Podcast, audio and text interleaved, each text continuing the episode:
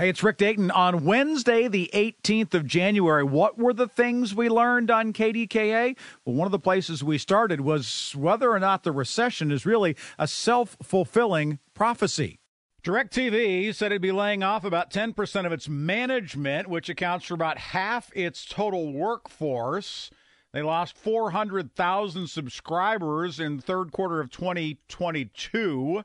DirecTV struggles to keep up with the streaming entertainment services. Amazon CEO announced on January 4th they were cutting 18,000 jobs around corporate and technology primarily. Initial layoffs just the beginning of Amazon's overall plan to consolidate certain teams. After announcing plans for mass layoffs in mid November, they began letting employees go on November 16th. Salesforce CEO Marc Benioff said that that B2B business software company cut 7,000 jobs, 10% of its workforce. Vimeo said so long to 11% of their employees. You can add Carta, uh, Coinbase. You can also add Goldman Sachs, Compass, and Stitch Fix. And by the way, they said uh, those were all, by the way, just during the month of January all during the month of January. Oh, and by the way, if you go back to last year, you've got DoorDash, you've got Meta, which is Facebook, 11,000 there, Twitter, mass layoffs there, 4,000, Zillow, the real estate company, let go a bunch, Peloton, we know what a mess they have been in, Snapchat, Cloud, SoundCloud, Netflix, Coinbase, Carvana, Compass, and Redfin. Do I need to go on? Why is it that all these companies continue to say, hey, we're in trouble? Well, let's take a look at another headline that came from today where Microsoft said it was cutting 10,000 jobs worldwide amid slowing global economy. As we saw customers accelerate the digital spend during the pandemic, we're now seeing them optimize their digital spend to do more with less. 5% of the software giant's total employee base found out that it is going to get a pink slip 10,000 people altogether. White collar job losses that continue to hit as inflation, higher interest rates, lower growth have impacted spending across the world. Now, Department of Commerce said the U.S. retail sales were down 1.1% in December, which is more than economists were predicting. Microsoft, of course, you've got Google's parent company, Alphabet. We told you about Amazon and Facebook and Salesforce and some of the other things, the other companies that have happened. To which I say, at what point do we speak it into being? At what point do we hear the comments from economists or from the Fed or from the administration or from prognosticators that we are headed toward a recession. We are headed toward a recession. We are headed toward a recession. And then companies lay off 10,000, 7,000, 4,300, 37,000, 12,000, 14. And then guess what? We look up and we say, how is it that we've got 300,000 people unemployed right now? Uh, uh, we're in a recession. Well, why did they lay them off? Because we were headed toward a recession. They laid a whole bunch off, and guess where we end up? In a recession.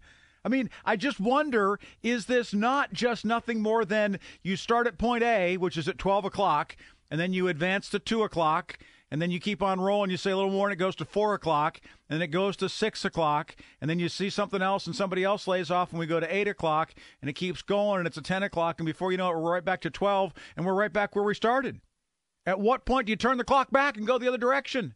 I mean, I seriously wonder have we not convinced ourselves that a recession is coming and the companies have listened and heard these things? Or we, the consumers, have heard these things? If consumer spending in December was down 1.1% during the holiday time period, why might it be down? Well, how many of us have heard we're headed toward a recession? When do the bills come due for Christmas? January, right? Get a credit card bill in January, it's due in February. So now all of a sudden those numbers are down.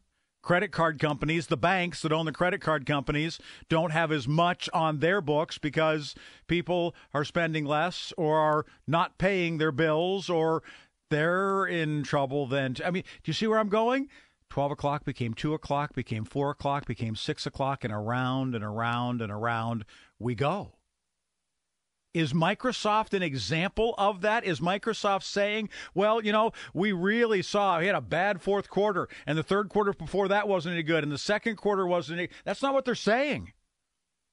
Again, from the blog post from their CEO today, as we saw customers accelerate their digital spend during the pandemic, we're now seeing them optimize their digital spend to do more with less.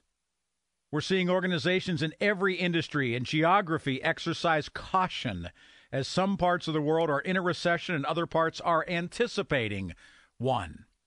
So Microsoft says, you know what? Yeah, we saw a ton, ton, ton, ton of spending during the pandemic. Why? What were so many people doing during the pandemic? Ramping up to work from home. Companies spent buku bucks on building out infrastructure so that people could work from home. That was a boon for companies like Microsoft.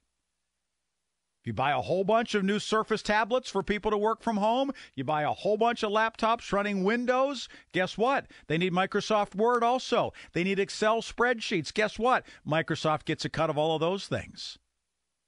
You seriously have to wonder at what point was this a self fulfilling prophecy? At what point is it we spoke it into being? Let's go to the phones. John from Butler is first up here today on KDK. Hi, John. It's good to have you on KDK. How are you? Good, Rick. Always love your show. Thank hey, you. I, lo- I love what they're talking about, and I think you're partially right. But I think some of it too is because of the morons that are running this country. People have less discretionary pe- spending, so a lot of the people in in the in the administration that talk about building our economy middle out or whatever the hell that means. Mm-hmm. Those people can't go to the grocery store and spend less than two hundred dollars for a family of four anymore because eggs are five dollars and milk is five dollars. Right. And gas and energy prices have skyrocketed. So discretionary spending is down, and that affects all of those other companies.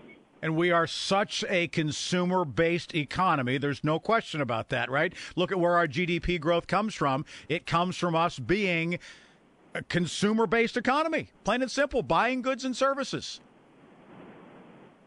Yeah, uh, exactly. so fo- less folks are going to be able to go out to eat. So Yep. you're going to see restaurants having to cut back when they're already struggling to find workers. They're going to they're going to find that they can't afford certain hours because folks are going out less. well, and I don't know It- if you've seen it. see a trickle down through everything. Yeah. Because a, and a lot of it is just because of the goods and inflation that our, our government has caused. No, I, there's a, there's a lot to be said for uh, for where you're going with this, John, and I very much appreciate the phone call. I don't know about you, but I've seen as I drive up and down Route Eight, you know, coming from Pittsburgh, we live in the North Hills. You know, restaurants along there still closed on Mondays and Tuesdays. I mean, Monday would have been a slow time for restaurants before, but again, between not having enough employees, they just can't be open seven days a week anymore. So they're closed on what their slow days are, and their days are now Wednesday through Monday, you know, or Wednesday through through Sunday. So yeah, we are seeing a huge, huge change in our economy and where it's all going. And John, I think that you're right on the right on the button. That so much of it has been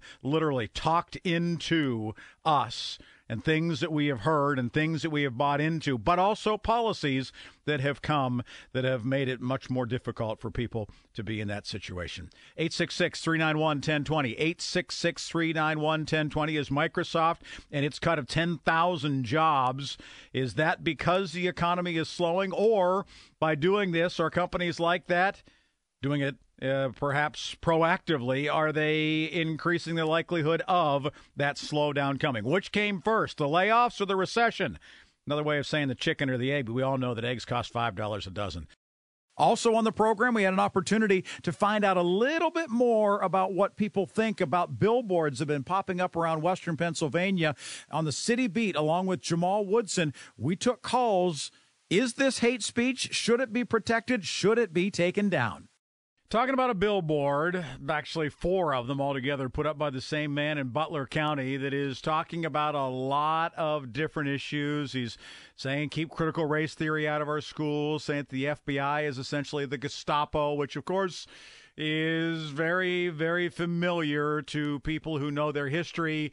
Nazi Germany, what the Gestapo was responsible mm-hmm. for. Original billboard also had a swastika that was displayed there, which is not only a symbol of sort of white supremacy of over the Jewish people, but over all minorities. That that was sort of what Hitler was teaching as part of his Nazi party. And Jamal, we're just talking about whether or not that is something that can be taken down? And does somebody, you know, the, the county commissioners, they look at it and they say they don't have the authority to take that down. Right. They right. don't have, you know, that they, they can't do that because what's on display is not illegal. And then according to the county commission, there's nothing that it can do about it. Is mm-hmm. it in bad taste? Is it hate Absolutely. speech? Is it Absolutely. offensive? Absolutely. Uh, but is it something that they, they say they can't take it right. down. Yeah. And I, and I understand that. Here's another point I think is an interesting one. I want to bring in Joe as Joe joins us from Butler right now. Joe, I think you make a, a really, really good point about the location of that sign. Can you help us understand where it is a little bit better? Joe, go ahead. You're on KDKA.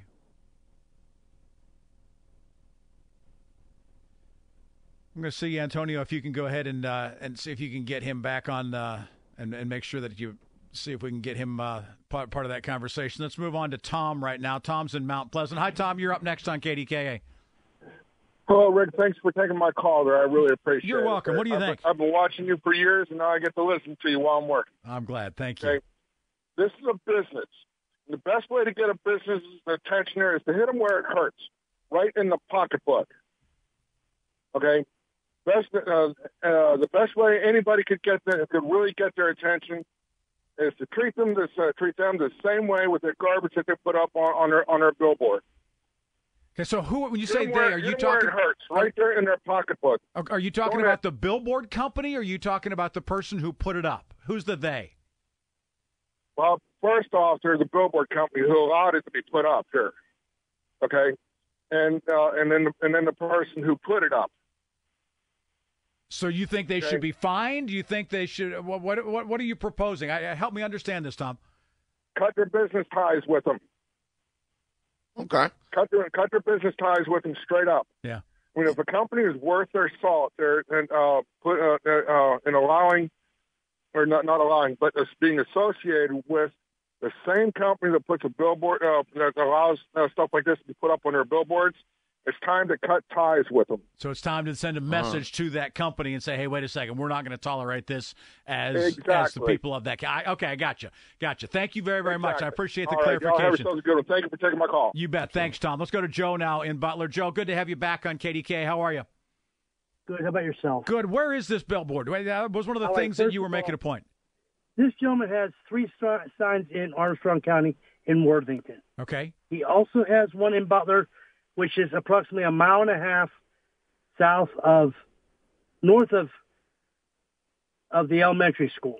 The so 422, school, right? There are probably six or seven hundred kids a day that go past this on a school bus. Yeah. Going to the elementary school, which is on the bottom of the hill from where this sign is.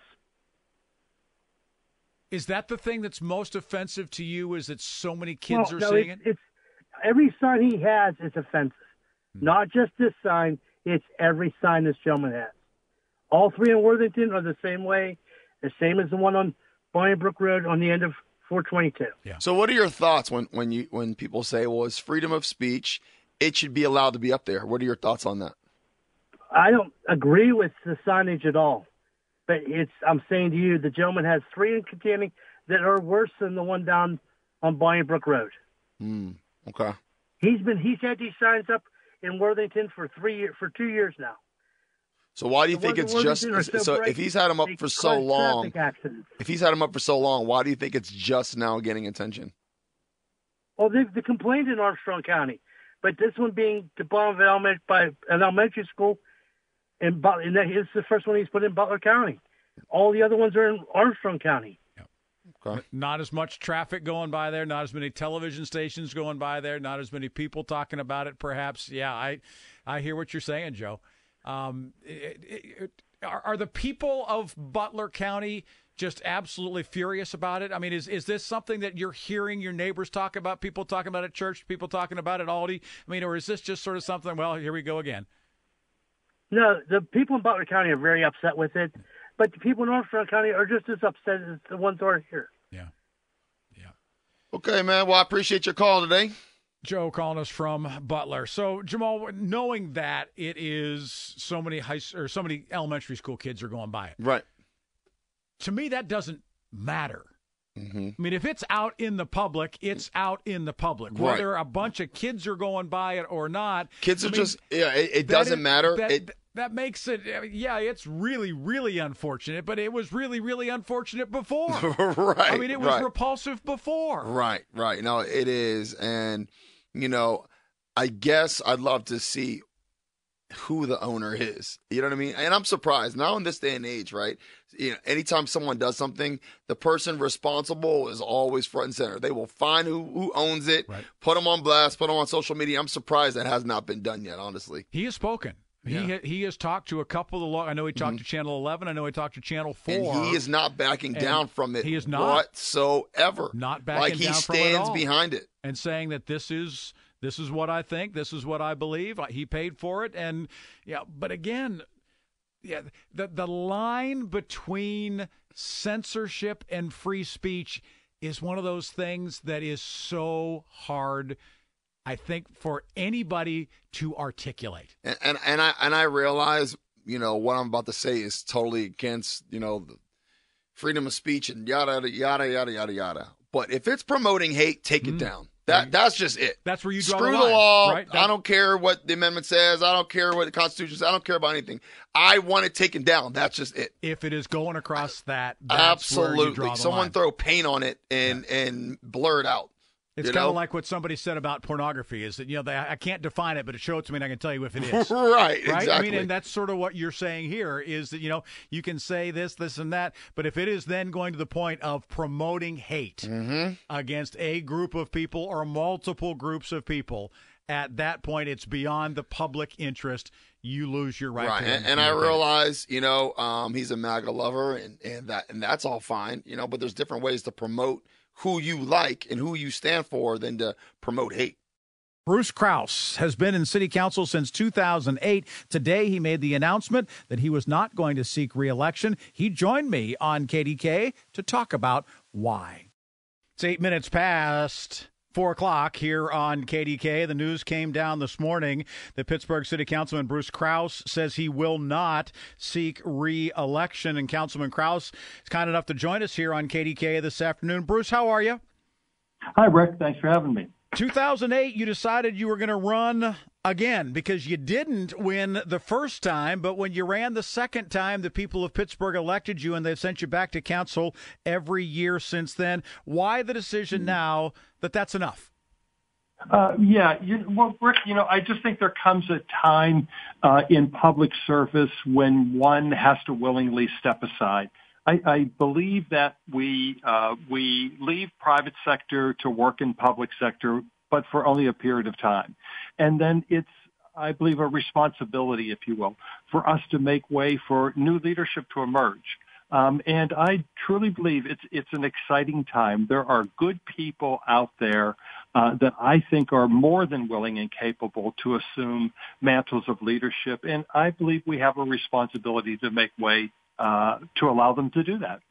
As you've made your way through Knoxville and Mount Washington, Arlington, Southside, Southside Flats, etc., in your district, what changes have you seen in the last 15 years? Oh, uh, you know what? Uh, drastic changes uh, uh, have happened. Uh, you know, both good and bad, both. You know, we we we come here truly with the best of intentions, but never quite really know the cards we may be dealt.